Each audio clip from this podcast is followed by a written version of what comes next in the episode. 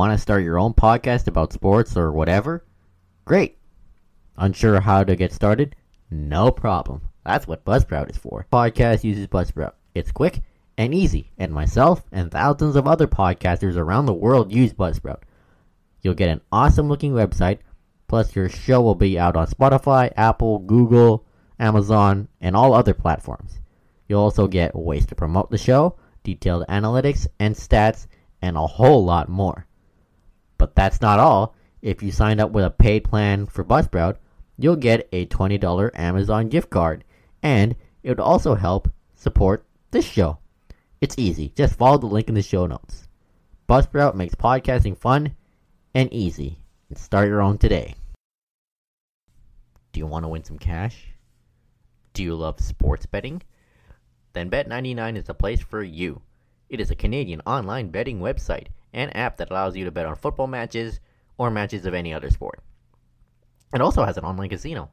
Bet99 is the official betting sponsor for the Terminal City FC podcast and the Area 51 Sports Network.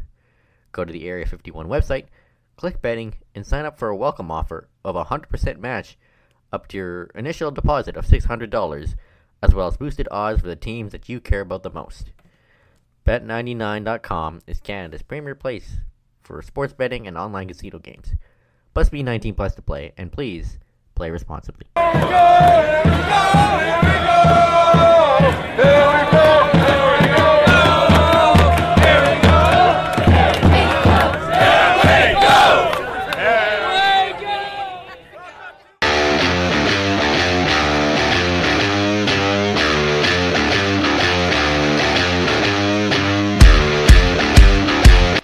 listening to the Terminal City FC podcast, talking Whitecaps, Canada, Europe, and all the big stories across the world of football.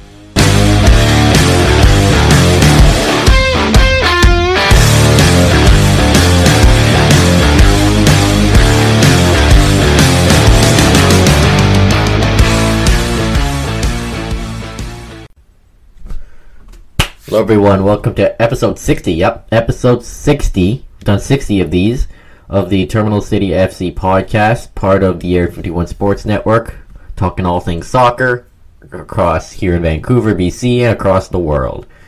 And Joshua Ray joined alongside Nathan Dirk as per usual. The World Cup semifinals have concluded, and the final is set. We're getting defending champion France against the powerhouse that is Argentina.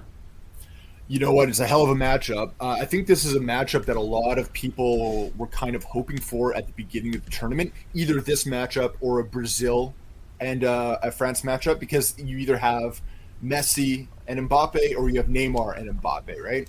Right. We'll talk about the final later on in the show, but let's go over what happened in the semifinals. So Argentina beat Croatia three nothing. I didn't expect a, a blowout, but Messi turned back the clock and stole the show once again. Yeah, I mean, I think they got. I will say this: I think they got lucky with that first penalty call. Uh, well, it wasn't a penalty to yeah, me. it wasn't a penalty. It was. Uh, I mean, there's a difference between having a goalkeeper stick their leg out and a player running into a goalkeeper, and that was a player running into a goalkeeper. Yeah, it didn't look enough to be a penalty to me. And at first, I didn't even know what the penalty was for, but I mean, it was wasn't even a harsh collision. No, it wasn't. But Messi converted the penalty. Yeah, I mean, here, how Messi does penalties is how I wish everyone would do. I hate this whole stutter step thing. I hate the whole you know slow motion move or the you know the cheap little shot. Just pick a corner, drill it into the back of the net, call it a day. yeah, and I believe Messi has five goals in the World Cup. I believe three or four out of the five have been penalties. So cue the Pessi jokes. But right now, it's got him sitting on top of the uh, standings for the Golden Boot, I believe, because he's tied with Mbappe, but because he has more assists, that puts him uh, above him. Yeah, and he did get an assist in this game, but there's another player that was really good in this game, and that was Alvarez. Yeah, Julian Alvarez had a, a one hell of a game. Uh, one goal, obviously, you can uh, credit Messi for the assist, but the run that he had for his first goal, he basically carried the ball almost 80 yards all by himself. Yeah, that that run was something out of FIFA when you just press the sprint button. that that that's what it was like. Yeah, One of the best And goals of thing the tournament. with that run, he still had to go around two defenders inside the 18-yard box. So you got to think, I've just done this run. I'm a little bit tired after a sprint, and I'm still going around a nutmegger. Yeah, and they just the Argentina players let Alvarez do his thing, and he, he scored. Yeah, I mean, I will say I agree with you. I didn't expect to see a three nothing uh, scoreline, but But it was it wasn't like a it's not like Croatia were were dead like after the first goal. They tried their hardest. they tried. Oh, they kept going right to the very end. But I mean, when you have someone like Lionel Messi making, uh, you know, yeah, someone like Josko Gvardiol look, you Looked know, like a Sunday leaguer. yeah, I mean, he looked like a toddler. He basically tripped over his own feet. Yeah, like that's probably one of the best. center backs out right now. Well, yeah, that's like the greatest player, arguably the greatest player to ever play the game, making one of the young, the young and most up and coming center backs in the world look like a Sunday leaguer. Yeah. I saw one of the best uh, quotes I saw is that Messi just made Gvardiol look like you. Yeah, that's exactly, Very true. which is very true. Like if if not, it doesn't even have to be Messi. If there was just a player, if I was def- a defender and there was a player against me who had like hardly any skill level or just just barely better than me, that's exactly what would have happened in a beer league soccer game.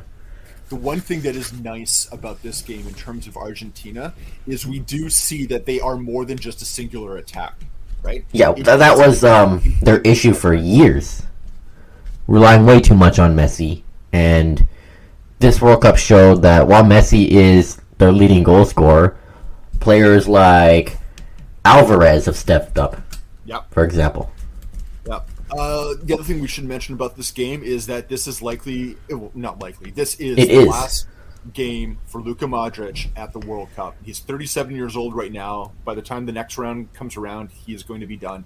And when he was subbed off in the 81st minute, everyone in that stadium knew kind of what Yeah. they were witnessing. And uh, yeah, it was it was a pretty nice moment for a, for a player that has you know dedicated so much time and has shown so much at this stage. I mean, this is the guy who won uh, the Player of the Tournament in 2018. 18 and won the Ballon d'Or.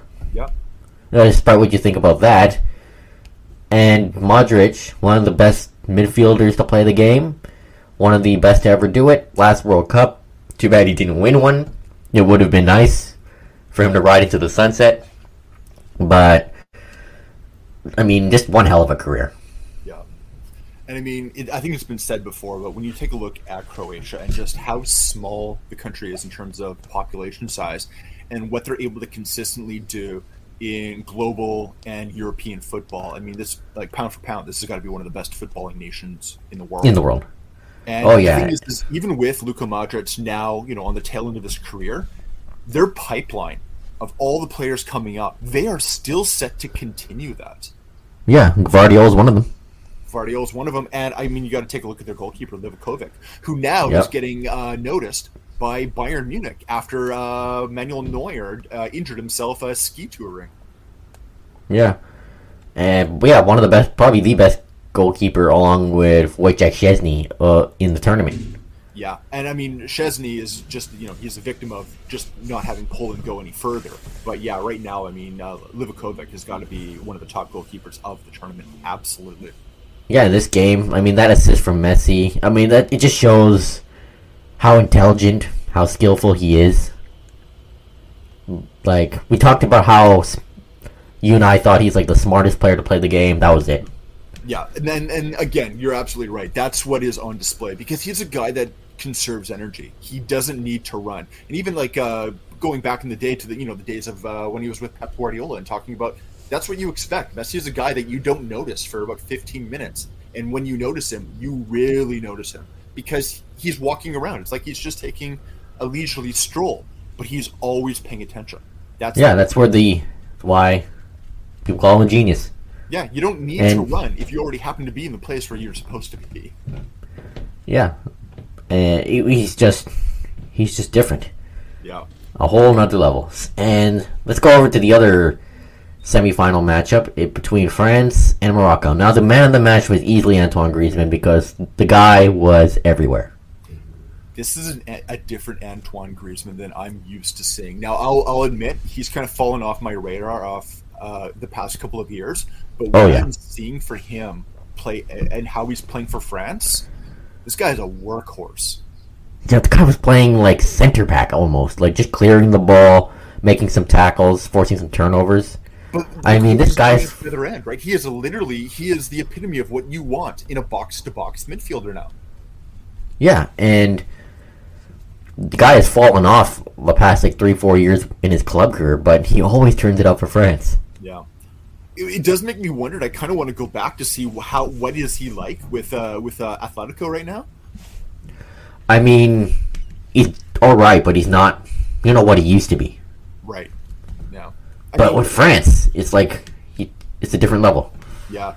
Maybe uh, you know Deschamps has already said that this is his last World Cup with France, and he wants to go back into club football.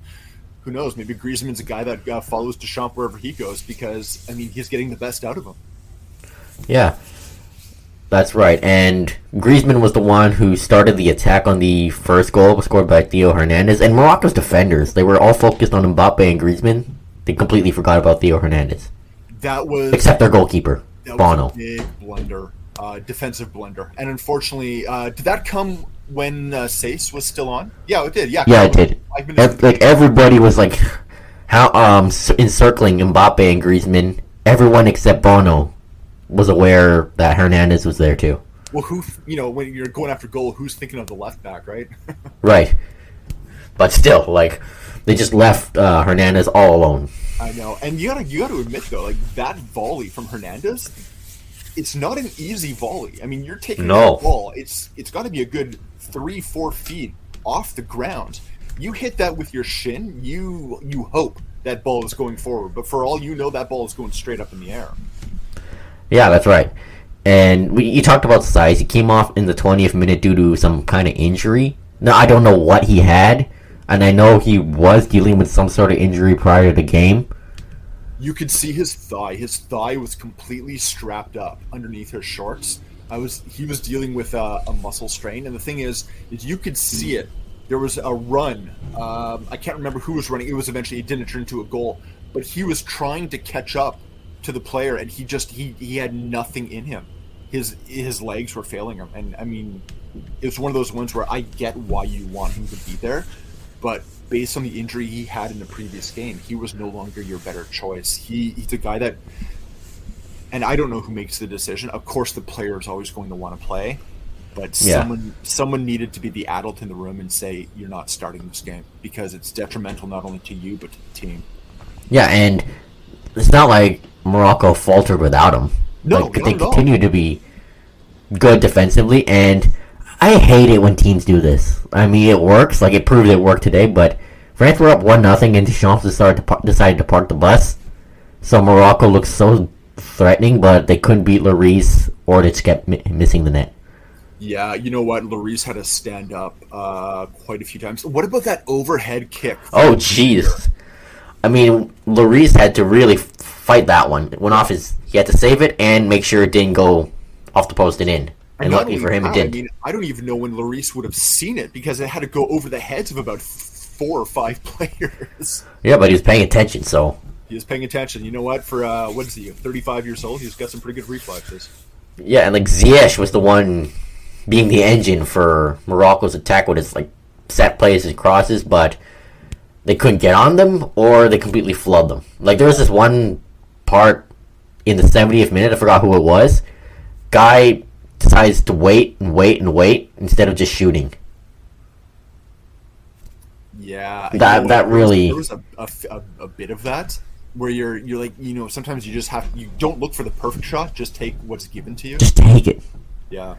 Yeah, You, know and you were talking about Ziyech, and you know he was good on the attack, but you you saw, and I think it's also just the fact that he he's playing against Mbappe on that one side, but Mbappe's speed and what he was able to do to get around Ziyech, it reminded me uh, of Gareth Bale goal back in uh, the Copa del Rey when he was playing for Real Madrid, the one where he he kicked the ball forward and he bananaed out of uh, out of bounds to go back in, and how he was running past the defender to go and get the goal. Or it reminded me also of when he first made his mark um, with with Spurs, and it was Yeah. uh, he had a was it a second half hat trick in the Champions League against Inter Milan, I think it was. But it was like it was one of the one of the top right backs in the world at the time, and he made him look like he was standing still. They ended up having to take him off because he got skinned three times. Yeah, that's right. And like Morocco were really focusing on these harsh tackles on Mbappe because of his speed. There was one that like Mbappe made this huge run, and then the Moroccan defender just came out of nowhere and made a clean tackle. Harsh but clean. There was there was also some some dirty ones too. Uh, I think there was one point where Mbappe got stomped on so bad it actually broke the laces of his boot. He had to go off and get a brand new boot. Yeah. I mean that doesn't happen of just being touched. And like France, it also helped that France kept turning the ball over, but they eventually sealed the deal with a goal from Randal Kolo Muani, who was like making his fourth appearance for France, and that was his first goal, just 44 seconds onto the pitch. I think when we talk about uh, Morocco, the one guy that I think we have to give a lot of credit to, and he hasn't been he hasn't been talked about enough, is Walid Reg Yeah, their coach. Gui, I think it is. Yeah, the coach. He became their head coach only three months before the World Cup because the guy who they had before was pretty much known as a tyrant in, on that Yeah. team. There were players that refused to play for Morocco because he was the head coach. Come in Walid, and now you have these players that are actually coming back into the national fold. I think what he has been able to do to first come into not only his, you know, three months into the job, this was his first major tournament. With Yeah, and he did well. Very well. and to get players back on board, to get the belief of a nation behind them. I mean, you saw the scenes uh, in Morocco uh, when, it, when they were scoring goals, right? Yeah. Like, it got so it was so bad that uh, Qatar actually started canceling flights from Morocco to uh, from places in Morocco to Doha because there were so many uh, Moroccans that were trying to, to make it in just for this semifinal match. Yeah, it's that. That's crazy, and Morocco put the world on notice that they're a team not to to be to mess with. Yeah, and it, you know what? I agree with you. It was defensive. Sometimes it wasn't always that interesting, but they knew exactly what their game plan was, and they, they executed it effectively. And I can't Yeah. I can't begrudge them for that. And they were good defensively. Very good defensively. Very good defensively. Yeah, and so yeah, we got the third place match on Saturday. Croatia will be against Morocco, so two defensive teams. Probably won't be a lot of scoring anyway. No, I, I think we can uh, both imagine this one might be low. You know what? It might be one of those games where it's low scoring, but in the second half, if it's a one nothing game or a 0-0, you might see something open up. Right? Yeah, Because we right. did start to see frailties in the defensive game of both these teams in the semifinals. And I think for Croatia, I think that they can figure themselves out and get back and build themselves again. For Morocco, I think their injuries are catching up with them. Yeah, we don't know if Saïss will even start. I uh, I would be absolutely surprised if he starts. Yeah, it's and not just him. There's others. They were missing their main right back uh, for this last game as well. He got a, uh, apparently a really horrible cold, so he wasn't in either. Don't know if he's going to be back yet. yeah, I think it'll be a probably go to like be a low scoring Croatia win. I'm thinking that too. Croatia still has like they are a defensive team, but they do have uh, they do have offensive strength. They they can, you know, they can they can do damage. Yeah, but it's the midfield that carries them. that bosses everything, and that's going to be really really tough. Yeah, I think that's that'll be the difference. yeah, fair enough. And I don't watch the third place matches for World Cup, the World Cup anyway. We will this time. Yeah, yeah, I don't think I'll get up for it. But the final, definitely, definitely. France, Argentina, Messi versus Mbappe. Qatar, in Qatar, two Qatari um, players. Well, no, no. What, what I was trying to say is two players from a Qatari-owned team, PSG, against each other. Qatar, Pretty- I mean, for them, I mean, this is exactly what I'm su- I'm assuming they hoped for. Yeah, cute conspiracy theories that there's all the max fixing and all that. Yeah. So I, you know, I just I can't buy into conspiracy theories. I got to think that if you're a player and you you're in the World Cup, will any amount of money force you to throw a game when you're going to be on the biggest stage in the world? Especially when you're looking at like I already know what my salary is, so if you want to throw me money, how much money do you have to pay to actually make it worth my time? Exactly right. Do you think Like- players are accepting bribes? I don't think so. I can't see it. I can't see it. Referees maybe, Well, but not players. Unfortunately, referees probably just don't get paid near what they what they probably should, especially at this level. Yeah, which could explain why. Some Yeah. I'm probably to take bribes. Anyway, What do you think? this is a coin flip almost, I know. and France are the betting favorites, and I there is no right or wrong answer who to pick. My as I said earlier on Twitter, actually last night, I want Argentina to win because I want to see Messi win a World Cup before because this will be his last game at the World Cup in his career. But I think France is the better all-around team, so my head says France is winning. I agree with everything you just said. Yeah, I've seen I've seen a number of uh, posts out there that says, you know, my heart says Argentina, my head says France. France is the better team, right? They got more depth, That team, they have they have superstars throughout that lineup. So it's not just the fact that they, you know, they, you know, they're just a good team. They've they've got the the talent in every one of those positions. I I agree with you. It's going to be a coin flip. I think France will come out ahead. I think it's going to be a hard fought, low scoring game. Like I, I do Yeah. think there are going to That's be right. areas where they are going to, you know, they're going to counter one another. It's going to be a bit of a chess match. It's going to be a rough game, but I think France will come out ahead. and I think this game, yeah, it's going to be very tight. I think it'll probably be be one one after full time, extra time, or penalties might be needed. And here's the thing: apparently, Karim Benzema is going to be available for selection and for the World Cup final. Really? Yeah, I'm reading here that he has been given permission from Real Madrid to travel back to Qatar. Did they not replace him in the 26 man squad? I don't. It's it's um according to this site called Sport Joe. Let me just find a more credible Because I'm, yeah. source. Yeah, that's what Mirror is saying. The Marca, Eurosport, Eurosport are saying. Yeah. So it looks like he probably won't even come off the bench if needed. I find it unlikely that he will. So learn about that. If you know what, be in the stadium, be a fan, yeah, I think that's what'll happen. but He'll probably be in the stands or in the press box. yeah, I ah, yeah, I'm sorry, but you got to go with those who who are here. And I, you know, I feel it's not his fault. He, he was injured. I get that. But you can't just show up for the very last dance. Yeah, that's that's true. So, I mean, I don't know. Like, I wouldn't be surprised if Argentina wins or France wins.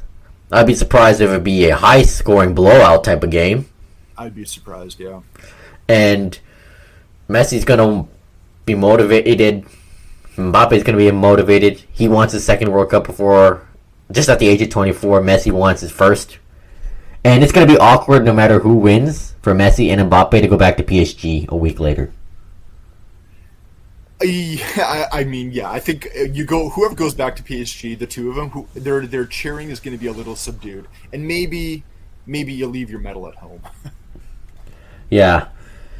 And You I know really. If Messi wins. I don't think Mbappe will care as much because he's already got one. Yeah, but Mbappe, of course, you want. Once you reach the summit, you want to reach the summit again. Oh, of course, of course. But I mean, the fact that you get one at the age of 19, it it doesn't sting as much as the guy who, if he doesn't get it, will never get it That's right. because eh. this is his last chance, right? Yeah, and his last chance to prove to everyone that he truly is the greatest to play the game. To prove that narrative, at least. Yeah, I, I know that there's a lot, especially when you look at British media. It's like you can't be the greatest unless you've won trophies. I, I, I'm not a big. So that means someone like Olivier Giroud is the greatest because he won the World Cup. Well, they remember I was reading a thing like the the guy. There's one guy who played for Barcelona. I think he only ever played four games for the top team, but he's been with Barcelona, and you know the amount of uh, cups that he's won. He's like one of the most decorated footballers in history, and yeah, he's played four top games. Wow. Yeah, by that logic, someone I don't know, it's like a bench player Yeah, exactly. for Right. Chelsea, like is better than another player because he's won more tr- trophies. Yeah. Anyway, yeah, Sunday, France Argentina. It's set to be up. Gonna It's be a- kind of a match uh, that a lot of people were hoping for. Yeah, like we're gonna have the careful tactics of France versus Argentina, Messi's magic, and their constant diving, unfortunately, and other stuff. So, yeah, be up for that one. The eyes of the world will be on Lusail, eh, Lusail Stadium Yeah. biggest game on the planet. I don't give a damn what you think. Oh, the Super Bowl is better, uh, and all that. Nah, this is the world's game. This is the most viewed sporting event in the world. Yeah, I. Yeah, no, nothing else comes close. Nothing compares to this. that comes close. I mean, more As much as we love hockey, the Stanley Cup final doesn't even come close. more people watch this than the Olympics. Let's put it that way. Yeah, but we'll put it that way. So before we move on from the World Cup, uh, some uh, sad news came over this past week. Renowned American journalist, guy who spoke about Qatar's issues in the World Cup, was very defined in his stance against them. Grant Wahl has sadly passed while covering the Argentina Netherlands game, and his, de- his cause of death to has been revealed as an aortic aneurysm Yeah. which is, as I look here, is a balloon-like bulge in the aorta, the large artery that carries blood from the heart through the chest and torso. And aortic aneurysms can dissect or rupture. The force of blood pumping can split the layers of the artery wall, allowing blood to leak in between them. Yeah, apparently he had been uh, talking also about uh, you know moderate chest pain over the past couple of days. On top of that, he was also suffering a cold and a you know a bunch. He was coughing too. Yeah, and, And- uh, yeah, unfortunately, sad. Now the thing is, is that for any conspiracy theorists that are out there, the aortic aneurysm was diagnosed by the New York City coroner office. They So they they know their stuff.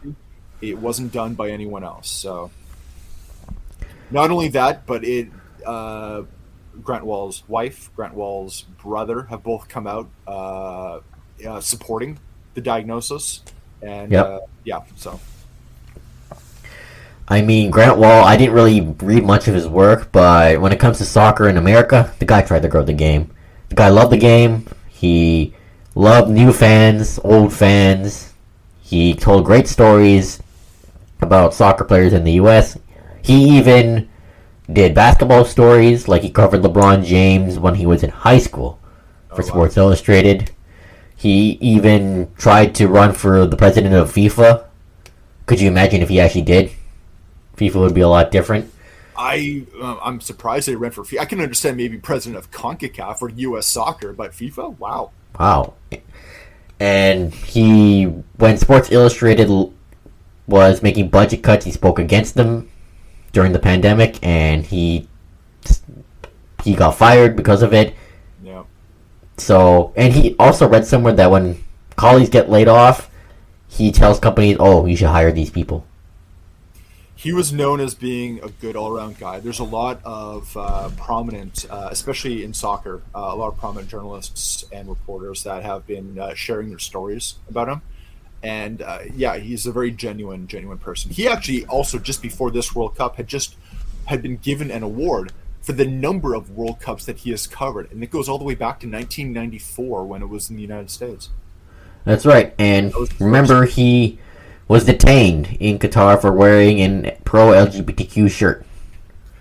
not only was he detained for wearing the shirt, he also had his camera confiscated because he took a photo in the media room. Yeah. He took a photo of the FIFA symbol on the wall in the press room, and his camera got confiscated. And remember, this is a guy who, you know, wasn't afraid to speak up what he believed in. He's been talking about this World Cup and the controversies surrounding it since Sepp Blatter pulled the name out of the bowl. Yep. He Right. was very against it, so to speak. Yeah. Uh, again, uh, a voice that'll be sorely missed, not only for what he brought to the game, but for the, the voice that he brought to a lot of people who didn't have voices. Yeah, and uh, condolences to his wife, to his brother, and the rest of his family, friends, and his colleagues that knew him. Uh, we lost a we lost a really good one. Yeah. And we should Uh, also mention that a Qatari photographer named Khalid Al-Misslam also died while covering the World Cup, sadly, and as of now, his cause of death is unknown. Yeah, there's uh, no really no information uh, at all about Khalid. We don't know what happened. We don't even really know where it happened. Uh, so- Yeah, but rest in peace to him, and condolences to his family and friends. yeah, I mean, both of them died doing what they loved. And- Yes. And it's just very cryptic to see Grant Wahl's last tweet was about Netherlands tying the game against Argentina, and then a few minutes later he collapsed. I mean, yeah, when when it comes when your time comes, it's very immediate. Yeah, you never, you just don't know. So Absolutely. hug your loved ones tight too. You never know. Anyway, uh, moving on. Um, this is uh, sort of surprising to some, maybe, maybe not. But apparently, it's been almost confirmed now that Derek Cornelius, Canadian international Vancouver Whitecap, was on loan for the past like year and a half or so in Greece, is signing with Malmo in Sweden. Yeah, I mean, it, it, it's this is it's it's a strange one, but it's also not. Is the Swedish league the same as MLS? I'm going to argue that MLS is actually a higher league, but when you look at a team, the club Malmo, Malmo's one of the best. They're they're arguably the best club in Sweden. They are consistently performing on the Champions League. Um, this is a good move for Derek Cornelius. and I didn't think he'd want to come back to the Whitecaps anyway. So I guess it's better for him and for his career because he thrived in Greece. And I don't know, maybe the Swedish league is better than the Greek league. I can't really have a say in that. People who are experts will probably know better. But yeah, he's 24. You give him a chance to grow his game even more in Europe. And Malmo just tweeted on their official account a maple leaf emoji with a picture of someone's back and back of the heads, and that's clearly Cornelius. So it's pretty much been confirmed, and it's around, according to this um, Swedish, uh, I think he's Swedish, Anel Avdik, a journalist. He Malmo is paying around five million SEK, which I assume is Swedish currency, and that translates to about 500k Canadian. Okay. Apparently, I'm not sure if my math's, math's correct. So, I mean, at least the Whitecaps aren't losing him for free, right? Yeah, I mean that would have been that would have really really sucked if they had lost him on a free. Uh, the fact that they're at least getting something now of that 500k, you know that MLS is going to take a sizable chunk of that. They do uh, they do take a chunk off every transfer. Yeah, it is actually. Uh, it's Swedish krona, 500 500,000 Canadian. Gotcha. About that. Okay. That that being said, this is still good for the Whitecaps because it's a player that they were going to lose on a free anyway. It also starts the uh, the re-entry draft and uh, the picking of Yao starts to make a little bit more sense. I don't think they're going to rely on him. They're they are still looking for a Another center back. center back. Yeah. They have two starters already, but they need another one. They need another one, yeah. Yeah. Someone ideally. But, I mean, Yao's pretty good in the air. He's So- good in the air, but it's having the MLS experience or Right. having that, that top level experience. Uh, The, who knows where they'll look? Maybe they'll look. I mean, they're rumored to that guy in Uruguay still. yeah, Maybe they'll look uh, somewhere else in South America or somewhere else in MLS. Who knows? But I think it's good for both the club and the player because the Whitecaps. Remember, they got rid of guys who were here a while, like Cavallini, Nerwinski, Owusu. They really want to have a little, not not say a rebuild, board, a mini retool for next season. Yeah. There, there's going to be some significant changes in uh, in the lineup that we see for the new year. It's going to be interesting to see what that is. It's going to be really interesting to see where they use that DP slot. I'm hoping that it's going to be for a striker, but I'm not 100% sold on. I would not be happy. I don't think any Whitecaps fan will be happy if they use that DP slot on anybody anybody that isn't a striker. I do wonder what they're going to do at goal. Yeah, That's I mean, one question. I do wonder what they're going to do in goal. I mean, Axel went on AFTN Soccer Show a few weeks ago and said a goalie is a target, Yeah, and and this goalie has to be starting quality. yeah, depending on where they're looking for that goalkeeper, I don't know. Maybe they look within MLS uh, or Mexico, South America. That's that's where I think they'll look at most of the signings they make this window. And for Cornelius, I mean, all the best to him. all the best. And he kind of had his issues, ups and downs, when Marc Dos Santos was here. And I, as I said, I didn't think he'd want to come back anyway. So, all the best to him. And for the Whitecaps, another defender, striker, which I hope is a DP, and another central midfielder. It doesn't have to be like an out of this world midfielder. Someone like a Berhalter, because that was a very good depth signing yeah, and a goalkeeper again has to be starting quality uh, is needed for this team to take the next step they also need help at least on uh, on the right as well. The fact that yeah that's what apparently axel said on the aftn show that they're looking for a wide player yeah. and i hope they don't use the dp spot on a wide player No, no. Uh, I mean, I know they did the one time with Ad- with Adnan, but that was just also a weird situation in that a player happened to be free that shouldn't have been free, and the Whitecaps happened to have a DP slot that they just couldn't use. So that would almost just seem to be a weird choice of the time. You know, it was it was nice to have him when we had him, but I don't think you'll ever see that again. yeah i don't th- think um, they'll use their dp spot on a wide player like like that again for the foreseeable future but also should note that the MLS schedule should be releasing this week or early next week. And again, I am That's what I'm hearing. yeah, I'm ass- assuming the Whitecaps are starting at home. Yeah, they did it last year, right? Yeah, and remember the 2021 season? Of course, they were in like Orlando, Portland, Salt Lake, all that. And the year before that, COVID happened a few weeks later, and they did start at home. Yeah. So I assume they are starting at home because they last started in Columbus last year, and they're hosting the first leg of CONCACAF Champions League in early March. And then the week after, they're heading down to Honduras for second leg. There you go. So, yeah. Oh, yeah, MLS Super Draft next week. That too. Yeah, uh, I believe that I want to say the twenty first. Something like that, like a few days before Christmas. Yeah. Merry Christmas to those kids. Whitecaps, I believe, uh, pick in the first round. I want to say around the fourteenth slots. Probably. Memory serves me, Something like that, yeah. but Uh, uh, yeah, that'll be uh, that'll be coming up here. Yeah, it's December 21st, you're right. There we go. And I'm just looking at the order right now. Whitecaps are 13th. Thirteenth. Oh, I was one. Close enough.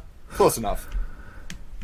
All right, so moving on to the other Vancouver soccer team, Vancouver FC, based out of Langley, the new CPL club, have made their first ever signing, and it is goalkeeper Callum Irving, who joins on a free from Pacific. 29 years old, born in Vancouver, and was a Whitecaps academy product in from 2007 to 2012 did go out on loan to Houston Dynamo, but did not play. Played for Rio Grande Valley Toros, Ottawa Fury, Pacific, and now coming home to Vancouver FC. Yeah, this is a surprise to absolutely no one. Uh, he, the player himself, basically mentioned that this was a move that he wanted specifically to be closer to home. Um, I mean, he's a he's a two-time, uh, like I think, goalkeeper of the CPL. Uh, this is a, a great, fantastic signing for Vancouver, and uh, if you want to build a team, building from the back is a great way to do it. Yeah. Not a bad signing Yep. at all. Now they and are going to have a bunch more players by the end of today because at noon uh, Pacific time today is the draft for the CPL, and Vancouver FC gets the first two picks, being the expansion team. yeah, they'll be drafting players out of U Sports. Yep. And follow Ben Steiner for more information on that. For on Twitter. And Ben Steiner uh, also has a mock draft already out, so if you are looking at seeing uh, kind of where things might go, or you're looking for some comparables, check it out. Yep. And this podcast will be out like in the evening of well, today's Thursday. Yep. So the draft will have already happened. So Vancouver FC are putting their team together. The other thing we need to mention about the CPL is that there is another uh, another thing happening today as well. Uh, the CPL players will be holding their vote on whether or not to unionize and have uh, collective bargaining as a group. FIFPro, uh, the world governing body of player unions, has said that any vote will be already recognized. This has already been okayed by the league, so it does seem like we will have a player union in Canada. Very very Okay. soon. Interesting. Yeah. Yep. And moving on from that, the from let's some news out of the NWSL. A new report released on Wednesday, which came out minutes before the France Morocco semifinal, Just poor timing. It found widespread continuing misconduct within the league and followed a 14 month inquiry. Yeah. Now this is the second report uh, that has been done, uh, basically on on issues within NWSL. This one, uh, 128 pages. It reiterates a lot of what was going on. It basically says that half of the teams in NWSL have uh, have problems with harassment, uh, language, uh, sexual coercion by coaches. Uh, and this follows a season where, of the 12 teams in the NWSL, five male coaches were fired, and a GM of, the, of one of the other teams was let go as well. So, I mean, we're talking about something that is rampant. Report does have six recommendations. Uh, obviously, come out uh, strengthening anti-harassment policies, a policy that we should note NWSL didn't have until only a like a year or two ago. Uh, Okay. Reinforcing guidelines about what are appropriate re- uh, interactions between staff and players, uh, training to uh, you know help with uh, you know stopping this from ever happening in the first place uh, centralized hiring practices rather than you know stuff you know that kind of goes into like nepotism and cronyism, um, and uh, also uh, enhancing reporting and investigation procedures within, so that players have an avenue to report uh, instances that do still happen. Yep. Now, Oh. uh, this was put out, uh, and the NWSL has a brand new uh, commissioner or uh, you know CEO, so they were welcoming of the report and that it's out out there. But they're also the ones that put it out. So the timing of when this report came out kind of seems like they were trying to throw it out with trash a little bit. Yeah, it's just, I mean, at least there's, we got some more information, but again, the timing kind of ruined it. And I'm just looking here that the, I'm just reading on the report, it's like widespread misconduct. Like, it's, this thing has been happening from the league's beginning near, nearly a decade ago. Yeah, the the one thing about this report is that uh, they did interview uh, about hundred players, so it was a it was a fairly decent sample size. Um, so I mean, it's not like the one report that was done in about Vancouver, where I think they interviewed like what nine people or something like that. We interviewed a bunch of people this time for this Yeah. one actually. Yeah. So I, I mean, you know, the proof is going to come with what what what follows. I- do these changes actually get enacted, and do these changes actually have any substance? And Well, we sh- that's the sort of thing that you're not going to find out until you know a length of time has passed. Another few years, Yeah. I'd assume. Anyway, let's move on. And yeah, we'll have more information on this As it as, follows. as it follows. I don't know. The European Super League, I don't, I don't understand why don't they don't just put this to bed already. Uh, there's an advocate general releases a report stating European football and the world's governing bodies are compatible with the EU competition law. Big blow to the A22, which Nathan has talked about, which stated that UEFA and FIFA were breaking European competition laws over threats of sanction to players participating. It's not mining, but could influence the decision made by 15-member Grand Chamber by a 15-member Grand Chamber in the spring. But the report does not ban A22 from creating their own Super League, but they can assume to have access for players under UEFA and FIFA. Put this to bed already. Like Yeah. it's over. Let it go. Basically, this will not be over because right now it's actually in front of the European Court of Justice. So it's the the Advocate General of the European Court of Gen- uh, of Justice, one of the guys that you know sits on this panel. He's the one who says that what what UEFA does, what FIFA does, is fine by by European competition law. And that was the big sticking point uh, that A22, who actually brought this case forward, the group that represents the European Super League, was trying to fight, saying they've got a monopoly, they're breaking the law. Well, this big this report now is a huge blow to that argument. Yes, it's non-binding, right? Yep. But this report will be used as a document by that 15-member Grand Chamber of the Court of Justice when they rule on it this coming spring. The one thing that this report says, though, is that they can, A51 has no problem, they can form their own. And actually, this is a quote from it right now here. While they are free to set up their own independent football competition outside the UEFA and FIFA ecosystem, it cannot, however, in parallel with the creation of such a competition, continue to participate in the football competitions organized by FIFA and UEFA without the prior authorization of those federations. The report also goes on to say it appears that the European Soccer League founding clubs want, on one hand, to benefit from the right and advantages linked to being members of UEFA without, however, being bound by their rules and obligations. So it does actually chastise a A22, and uh, you can look at the clubs of Juventus, Real Madrid, and Barcelona for basically wanting to have their, you know, you know, ha- have the best of both worlds, which you Right. can too. Now, A20, you know, A22 obviously sp- is putting their spin on it, saying we welcome this report because it says we're allowed to exist. We know that uh, the grand jury will go further in their assessment, yada yada yada.